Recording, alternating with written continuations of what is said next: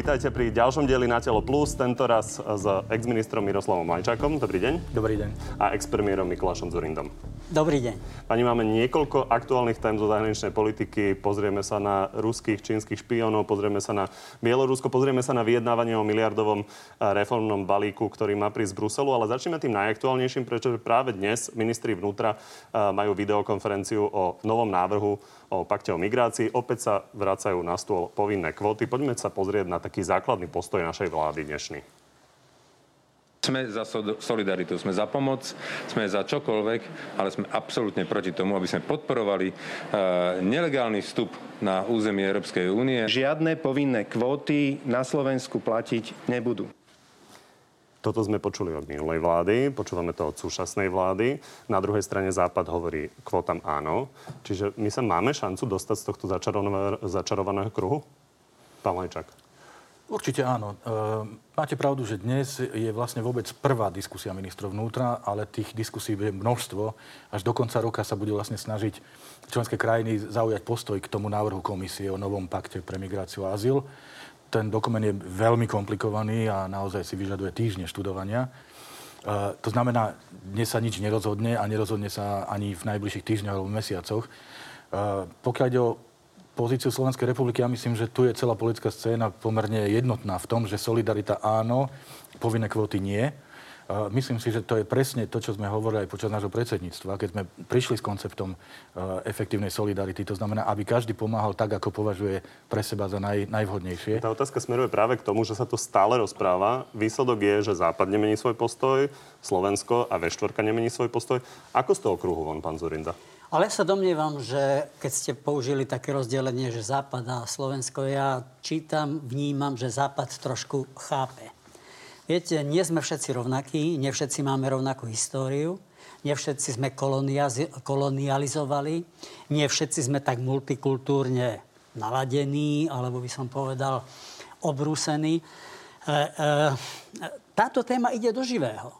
Táto téma je výsostne spojená s otázkami kultúrnej národnej identity a absolútne, absolútne rozumiem tomu, že niekto otvára náruč viac, niekto otvára náruč menej. Ja som bol aj s komisárom Schinasom netak dávno, aj som si e, ten koncept prečítal, naštudoval. Sú tam pozitívne, jemne pozitívne zmeny v prospech toho, aby na jednej strane solidarita bola vyžadovaná, ale na strane druhej, aby tú koncovku, či tých imigrantov krajina akceptuje alebo prispeje inak, aby tá koncovka bola v rukách národných štátov. Podľa mňa ten posun tam je. Podľa mňa na tom sa dohodnúť dá. A ešte jeden moment. Viete, ono, palica má dva konce. Hovoríme, nikoho nechceme, ale tí, ktorí povedzme budú ochotní premýšľať, že zoberú, tak dostanú, ak sa teraz nemýlim, už nie 6 tisíc, ako bolo kedysi, ale 10 tisíc eur na jedného človeka, ktorého budú integrovať doma.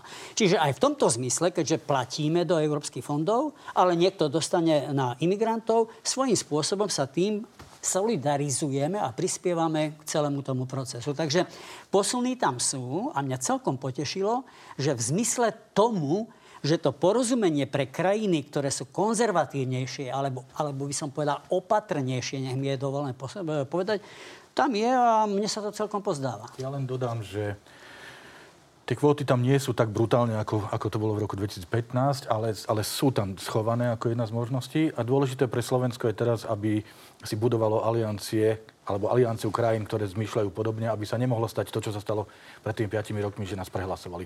Ale myslím si, že dnes rozloženie síl medzi členskými krajinami je také, že to nehrozí. Pán Zurinda hovorí, že čiastočne Západ chápe. Vy to cítite tak, že smerujeme k dohode, že Západ je ochotný urobiť natoľko ústupky, že napríklad to, že budeme prispievať na políciu, respektíve našimi vlastnými policajtými na, na hraniciach, že prispiejeme do nejakých fondov, že to bude stačiť? Tá retorika sa naozaj výrazne zmenila a je celý rad e, vysokých predstaviteľov Európskej únie, ktorí si uvedomili, že vtedy to bola chyba, keď nás nepočúvali a boli sme prehlasovaní a spôsobilo to hlboké rozdelenie v Európskej únii a vlastne aj prepad podpory pre Európsku úniu. Jasné, že krajiny ako je Grécko alebo Taliansko kričia, tí, tí chcú, aby im niekto s tými ľuďmi pomohol. Ale hovorím, na, na silu sa to neurobí uh, a ja som presvedčený, že nájdeme také riešenie, aby každý vlastne v tom našiel to svoje a že nás nikto nemôže prinútiť, aby sme robili niečo, proti čomu je verejnosť. Je tam ešte jedna zrada, aby sme boli otvorení voči, voči divákom. Tá zrada podľa môjho názoru spočíva v tom, že sa hovorí o istom type sponzorstva tých krajín, ktoré neprevezmú alikvótny počet imigrantov. No a keď som sa snažil dopátrať, čo sa pod tým myslí, tak ja to teraz skrátim a poviem, že napríklad Keby boli povinné kvóty a povedzme na Slovensko by pripadlo 217, tak sme povinní sa tak trošku o tých 217 z niektorých iných krajín postarať v tom zmysle, že zabezpečíme aj ich readmisiu do krajiny pôvodu. No a to považujem trošku za pascu, lebo riešiť readmisiu voči Afganistanu, alebo Sudánu, alebo Južnému Sudánu, no tak ďakujem veľmi pekne. Aby všetci diváci rozumeli, čiže návrat e, do návrat. krajiny pôvodu. Tak to je oriešok aj pre Francúzsko, aj pre Nemecko. Nie pre takú krajinku, ako je Slovenská republika. Čiže pozor na takéto psie kúsky, na takéto detaily. Tam nás čaká ešte obrovské množstvo práce vyargumentovať, ako v konečnom dôsledku tú solidaritu, ako si to povedal? Efektívnu solidaritu. Efektívnu solidaritu materializovať. Ale napríklad my vieme pomôcť, pomôcť aj našimi lekármi, samozrejme našimi e, colnými expertami, našimi policajtami. To všetko sa dá urobiť. Ale zároveň ja chcem povedať, že na, táto téma nás tak prefackala za posledných 5 rokov, že ja mám absolútnu dôveru v našich expertov na ministerstve zahraničných vecí aj na ministerstve vnútra.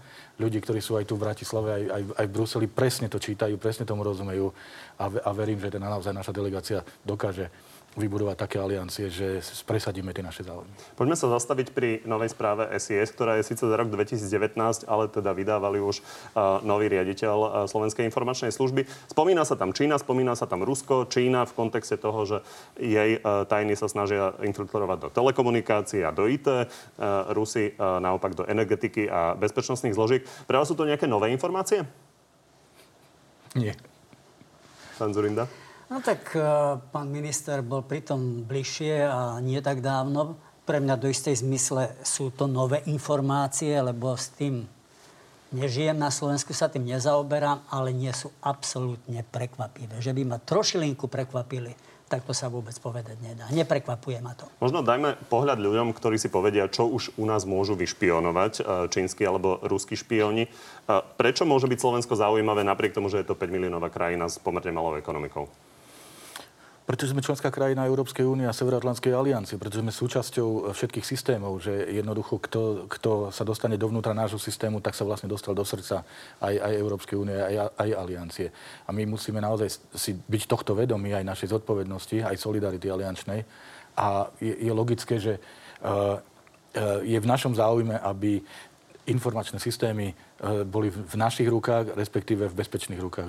A aby nám nehrozilo, že nejakým spôsobom bude niekto ovplyvňovať naše, na naše rozhodnutia, tak ako sme to v minulosti viackrát videli, že sa využívajú informačné systémy, sociálne siete na to, aby sa vytvárali nejaké falošné témy, aby sa ľudia mobilizovali, aby treba hlasovali za, za, za Brexit alebo niečo podobné. Tých príkladov je veľa v minulosti. Keď ostanem pri tých telekomunikáciách, veľká téma aj na západe a dokonca európsko-amerických vzťahov. Téma je Huawei. Vy sa bojíte Huawei? Ja sa bojím neprimeraného čínskeho vplyvu. A či je to Huawei, alebo toľko diskutovaná širokorozchodná trať, alebo hodvábna cesta, alebo iné nástroje, ktoré v lepšom prípade slúžia k tomu, aby Čína napríklad forsírovala ten klasický, veľmi starý nástroj divide et impera, to znamená rozdeľuj a panuj. Stalo sa to napríklad už aj v niektorých členských krajinách Európskej únie. Zainvestujú do prístavu Pireus, a potom grecká vláda nehlasuje za porušovanie ľudských práv v Číne. To už všetko poznáme, to sú známe finty, známe triky. Je to ale trošku nebezpečné. Aj taká krajina, ako je Slovensko, môže zablokovať to alebo ono. Cyprus dokázal teraz zablokovať e, sankcie voči Bielorusku. E, Grécko, ako som spomenul, neviem, 2017, zablokovalo vážnu deklaráciu o zabíjaní, zatváraní Ujgurov a, a, a kresťanov v Číne. Vážnu deklaráciu o porušovaní ľudských práv. No a to je samozrejme úloha tajných služieb, aby sa snažili takto pôsobiť, aby budovali koalície, aby nás vnútorne, tak povediac, západňarov rozkladali. Povedali ste, že pre vás to nie je nová téma. Vieme sa efektívne brániť? Samozrejme, v prvom rade chcem povedať, že netreba na veci podrať čierno To neznamená, že my nemáme obchodovať, spolupracovať alebo aj nakúpať technológie z Číny alebo teda mať spoluprácu s Ruskom.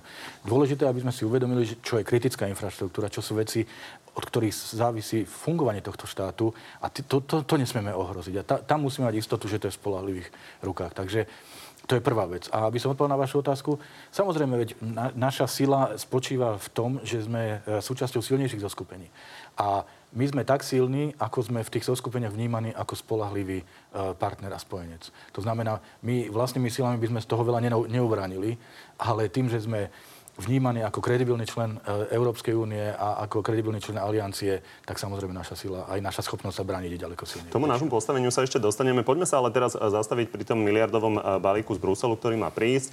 Je jasné, že nejakým spôsobom začína v podstate ešte len vyjednávanie o tom, čo budeme realizovať a čo nie. Zatiaľ, ako to vnímate, tú našu pozíciu? Robíme to dobre? No tak úprimne poviem, že vnímam trošku priveľa hektiky a nervozity okolo toho, že sa vláda zašíva, že nekomunikuje, že, že nekomunikuje otvorene s verejnosťou. Keď čítam takéto komenty tu a tam, tak stádovito na jednu stranu, tak som sa tak párkrát pousmiel, že keby boli sme s Miklošom, my prišli s rovnou daňou na bubon, tak ju v živote nezavedieme. Stalo sa to Merkelovej, keď začínala, tiež chcela zaviesť rovnú daň, tak ju socialisti rozmlátili a vystrašili občanov, že nebude na školy, na, na diálnice. Čiže v konečnom dôsledku je zodpovedná vláda. Vláda by mala zvoliť nástroje, pretože v konečnom dôsledku nikto iný, ani žiadna mimovládka, ani ja, ani opozícia, ani bývalí, ani budúci nebudú zodpovedať len daná súčasná vláda. To chápem. Zodpovedajú sa ale občanom, ktorých volili. Tak otázka je, že či by sa nemalo viac v odbornej verejnosti diskutovať o tom, čo naozaj potrebujeme z tých peňazí zaplatiť. Mne to nechýba. Mne to nechýba. Uh, som trošku ponervózny, ale vidím, že nemajú celkom jasno ani v Bruseli. Uh, vláda sa zodpoveda občanom, ale nie každý boží deň. Roz, zodpoveda sa v parlamentných voľbách. Je to obrovská dilema, je to obrovská dilema a ťažká úloha aj pre Nemecko, Francúzsko, pre iné krajiny. Niekde majú jasnejšie, my ešte tak jasno zdá sa, že nemáme, ale ešte sú celé mesiace pred nami, keď sa bude špecifikovať, keď sa to bude utriasať, že čo vlastne všetko chceme dokázať. Lebo viete, Veľmi dobre som sledoval, ako tá myšlienka vznikala. Ako bol Conte nervózny, ako Taliani pomaly búchali dvermi. To bolo politické rozhodnutie, ktoré ma tak trošku šokovalo, že konzervatívni Nemci nakoniec cukli a povedali, dobre, budú aj spoločné európske peniaze, bude transfer. No a teraz, viete, to v politike tak býva. Aby bol pokoj v rodine, príjmeme politické rozhodnutia a teraz sa začneme trápiť, ako ho rozmeníme na drobné. Trápia sa v komisii, trápia sa v Berlíne, trápia sa v Paríži. Nečudujme sa, že sa trápime aj v Bratislave.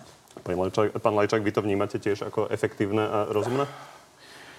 V prvom rade e, trochu tá naša verejná debata nie je úplne e, presná, pokiaľ ide o fakty. Dôležité je, že my nemáme termín na predloženie nášho plánu do 15. oktobra. Práve naopak, 15. oktober je začiatok. Ten termín ale taký naozaj na začiatku bol, takže ale preto bol na jeho tlak. To je začiatok na to, aby vlády prišli so svojimi predstavami a následne bude obdobie konzultácií s Európskou komisiou. Pretože, a to je dôležité si tiež uvedomiť, to nie je, že na, Slovensko môže dostať zhruba 6 miliard eur v grantoch, to znamená nie v pôžičkách, ale v, v čistých peniazoch, ktoré nám prídu.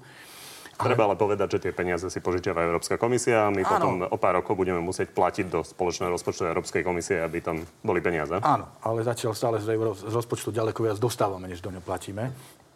Dôležité je ale to, že my sa musíme trafiť do toho, čo potrebuje Slovensko, ale aj do priorit komisie. Veď dnes sa hovorí o tom, že 37% by malo ísť na, na, na zelenú ekonomiku, 20% na digitalizáciu.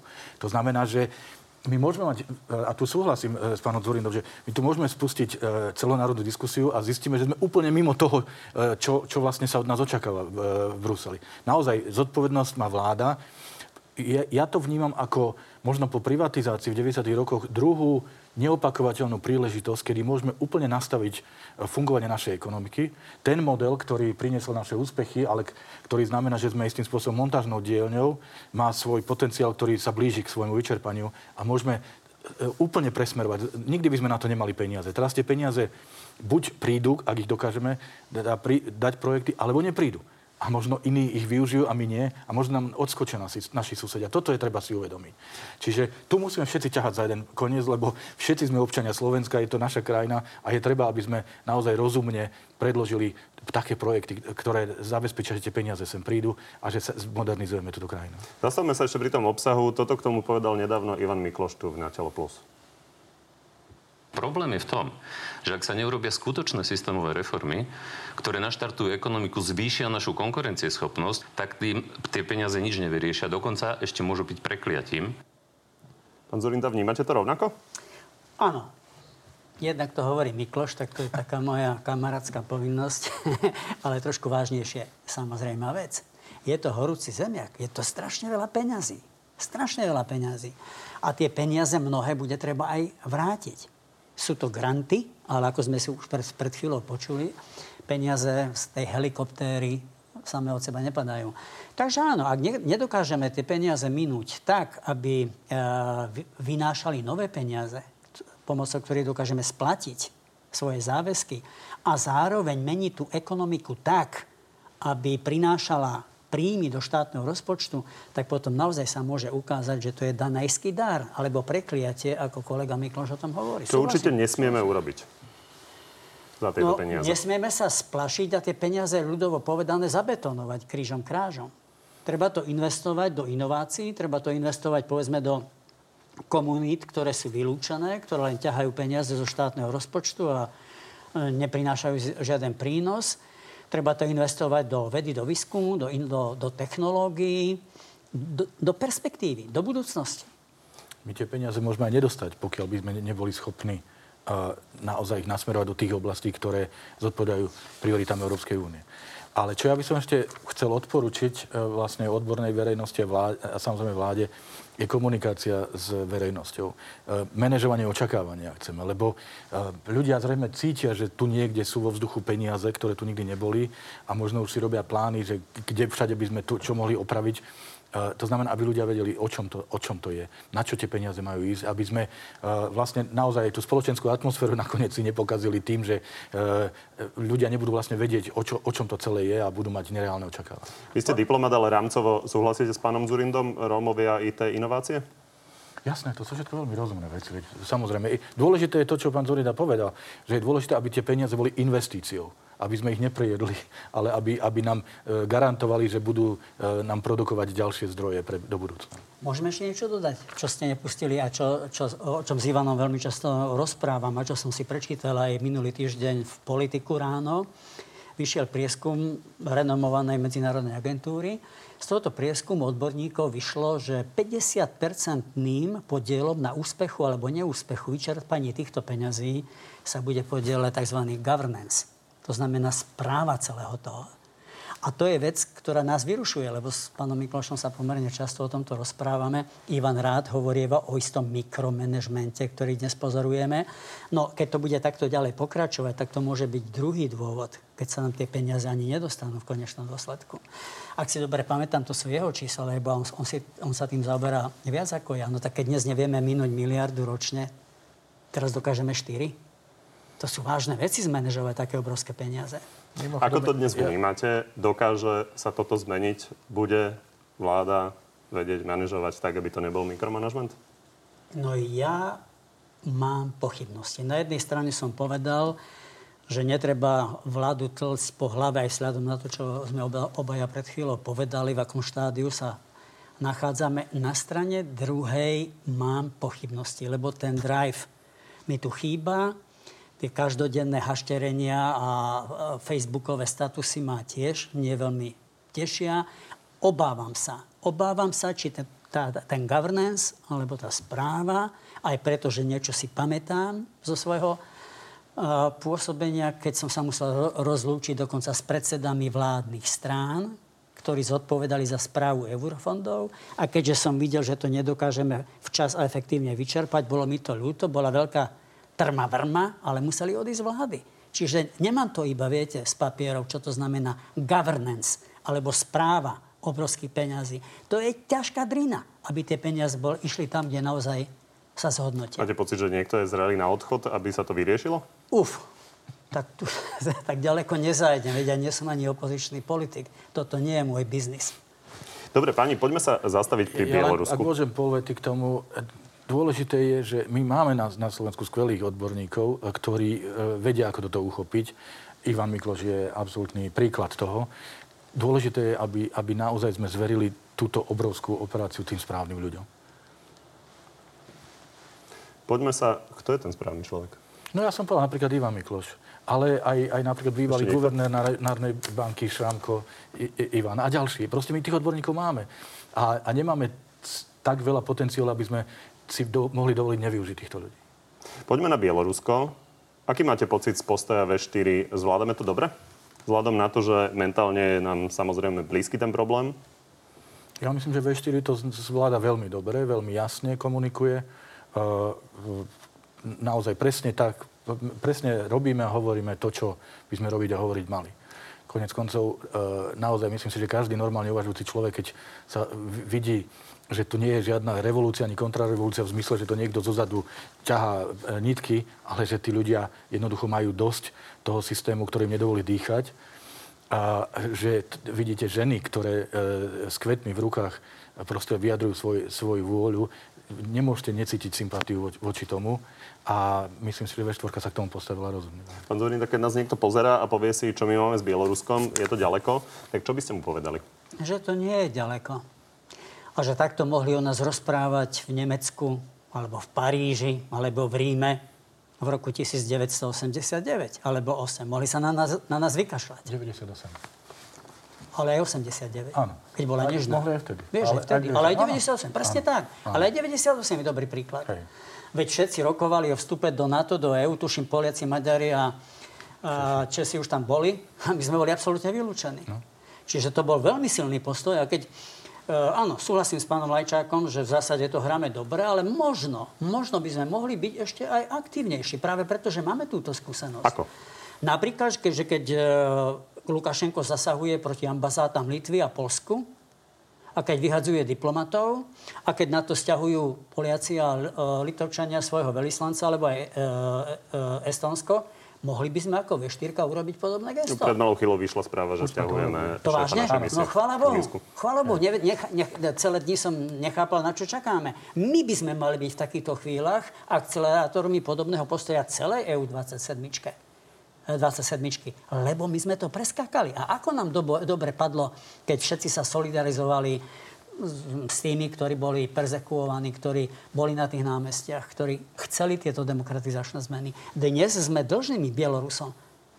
Ešte sa zastavme pri Rusku. A Otravenie eh, Navalného vyvolalo ďalšie diskusie o tom, aké sankcie zavádzať. Okrem iného obnovilo aj diskusiu o tom, že či Nord Stream 2 eh, bude alebo nebude. Eh, zatiaľ to vyzerá tak, že tento plynovod, ktorý nás teda môže výrazne poškodiť v tom, že nás to bude stať desiatky miliónov, ktoré nedostaneme do toho nášho systému, tak zdá sa, že bude.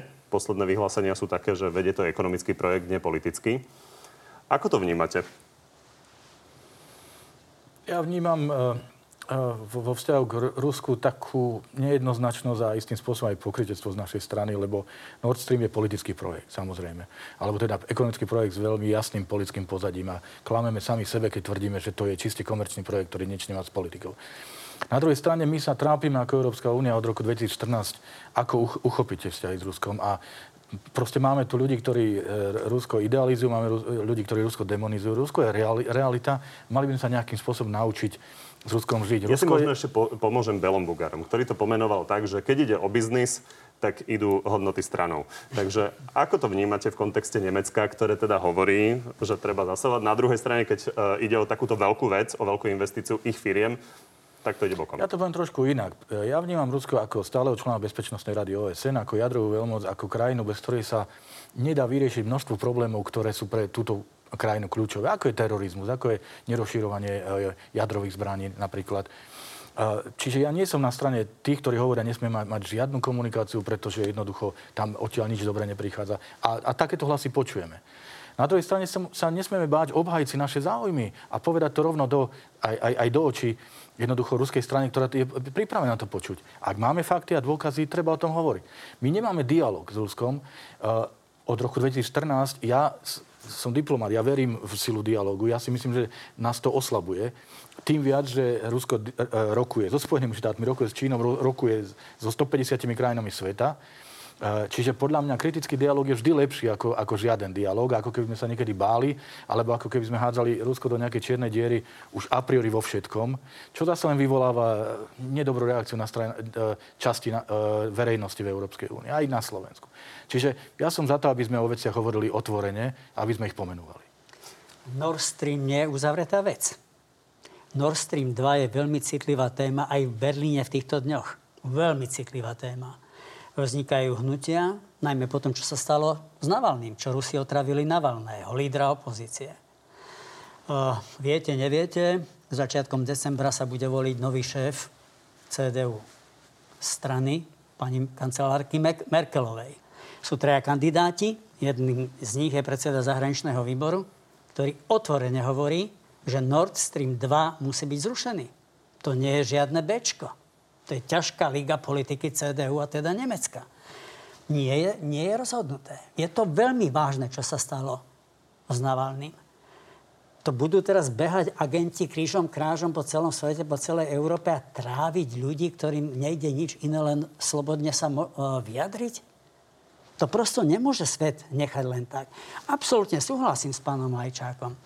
My sme ťahali spolu túto krajinku do NATO do Európskej únie. Pokrikovali po mne ľudia, že som hlavný Amerikán. Napriek tomu sme tu dostali Putina s Bushom v roku 2005. Čiže ono sa to dá. Ale veľmi silno by som počiarkol tú vetu, ktorú pán Lajčák povedal, že popri tom, ja som pánovi Putinovi otvorene v jeho kancelárii povedal, že to bola dobrá vec, keď Američania strhli bustu Saddama Husajna. Nesúhlasil, veľmi emotívne sme sa rozprávali. No, ale mal som svoj názor, či dobrý alebo zlý, ale mal som svoj názor. A keď máte svoj názor, potom môžete byť aj partnerom. Nord Stream 2 nie je rozhodnutý. Vy na tom názore pri Iraku naozaj dlho trváte. Dokonca aj Tony Blair pripustil, že teda to mohla byť chyba ísť do Iraku. Vy ale stále hovoríte, že to nebola chyba. Ja by som to inak povedal, ale principiálne aj dnes rozumiem tomu, prečo západné spojenectvo alebo koalícia ochotných konala tak, ako konala. Pani, poďme ešte bližšie, poďme do Maďarska. Viktor Orbán a Igor Matovič e, sa stretli predčasom, v podstate ešte na jar. Poďme sa pozrieť na to, čo tam Igor Matovič povedal pohľadom z očí do očí uh, histórii sa dokáže, dokážeme urobiť ten krok uh, do budúcna. Hovoril o tom, že musíme naozaj Maďarov pochopiť uh, pre Trianon. To neznamená, ale že ho máme nejakým spôsobom spochybňovať. Uh, dobre zvládnutá návšteva. Uh, čím to je, že nemáme dennodenne na stole túto tému napriek tomu, že z tej výročie Trianonu a je de facto pokoj? Ak môžem poskytnúť môj pohľad, e, to obdobie 2009-2010 e, nás, nás oboch prefackalo. E, odobralo nám to strašne veľa energie, otravovalo to život našim ľuďom, atmosféru spoločnosti a veľmi nás to oslabilo aj vo vzťahu k našim partnerom. Pretože ste problém ak máte problém a chodíte e, za tretimi krajinami, aby vám s tým pomáhali, tak, tak, tak ste vlastne problém. Od roku 2012 sme vlastne prevrátili list, začala úplne nová kapitola a zistili sme, že je to dobre pre jednu aj pre druhú stranu. To znamená, e, ja som stále hovoril, že my zo 100% vzťahov s Maďarskom máme problémových 5. Ale my sme ako keby hovorili stále o tých 5%.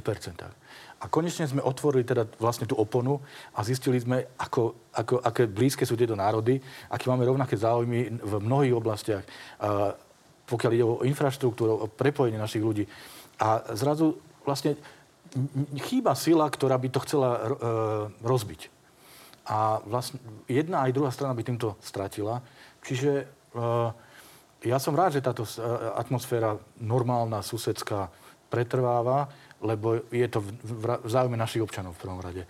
A ja verím, že to tak aj bude pokračovať. Jedna vec sú to je vzťahy medzi našimi krajinami, druhá vec je, že Maďarsko u seba doma, e, respektíve Viktor Orbán u seba doma robí rôzne kroky, ktoré sú kritizované. Napríklad Česká eurokomisárka Viera Jourová naposledy ho pomenovala ako chorú demokraciu. Aký má byť náš postoj? Máme to kritizovať alebo máme mlčať? Nemali by sme mlčať.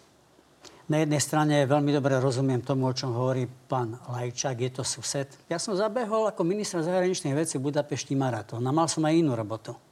Chcel som ukázať toto, o čom hovoril on, na praktické veci. Že ľudia máme k sebe blízko a vždy tu budeme susedmi. No, na strane druhej, keď e, my sme koketovali s diktatúrou, tak Maďari, Poliaci a Česi zaujali jasné stanovisko. Ja si dobre dodnes pamätám, ako jedna stolička bola stále prázdna. A odkazovali, že čakáme na Slováka. No čiže tu mi dnes, dnes trošku chýba. Chýba odvážnejší, pritom láskavý, normálny postoj schovávanie sa nám nepomôže. A po druhé, politicky sa mi zdá, je to trošku naivné. Ja budem trošku teraz brutálnejší alebo otvorenejší. Hoci teda Orbán patrí do rodiny EPP alebo Fides. Viete, je pokoj, ale nie všetko je v poriadku pod pokrievkou. Ani v Dunajskej strede, ani na Žitnom ostrove, ani v niektorých iných regiónoch na juhu. To je poprvé. A po druhé, dnes je pokoj aj preto, že Fides má problém so silnejším hráčom, ako je Slovensko. Maďarsko čelí článku 7 Lisabonskej zmluvy. To je vážna vec, porušovanie pravidel právneho štátu. Maďarsko teraz trpne, či sa nepodviaže čerpanie eurofondov alebo toho obrovského balíka Recovery Fund, ako sa tomu hovorí, alebo Next Generation EU, či sa nepodmieni dodržiavaním pravidiel právneho štátu. Ako bude Slovensko hlasovať? Ako bude Slovensko hlasovať? Povieme na hlas, že to je DNA našej západnej civilizácie? Že preto naši rodičia alebo my starší sme behali po námestí a štrngali sme kľúčikmi. Aby bola sloboda? Aby sme sa nebali vyjadriť? Aby nám nezatvárali vysoké školy a nevyhadzovali z našich vlastí? To, toto treba povedať. Toho sa netreba báť. O tomto je západná civilizácia. Keď cukneme, keď začneme podliehať diktátom, rozpadneme sa. Aj ako západné spoločenstvo. To sú vážne veci. S Orbánom treba hovoriť otvorene. Ja viem, o čom hovorím. Aj niečo sa s som si s ním užil. Čiže tu niekde sa mi zdá, že sa trochu bojíme, že sme trošku prispali, však super, je ticho. A tak trošku, že mi to pripomína aj istú úroveň naivity. Pani, na záver jedna neobľúbená otázka, ale Ivan Mikloš to zvládol. Uh, otázka ako vnímate zahraničnú politiku z hľadiska známky pri tejto vláde? Ako by ste dali za tých pár mesiacov, čo vidíme? No ja tu najvyššiu. Jednotku? Áno, samozrejme. Pán Zurinda? Tak mal by som aj ja. Ja veľmi si vážim prácu ministra Korčoka. Ale možno, že aj, aj otázka nejakých nárokov, ja by som k tej najvyššej dal jedno znamienko. Jedna mínus. Tak vám ďakujem, že ste prišli do Markízy. Ďakujem pekne za pozornosť. To je všetko z Natelo Plus. Vidíme sa vo štvrtok o týždeň na podcastoch aj na TV novinách. Dovidenia.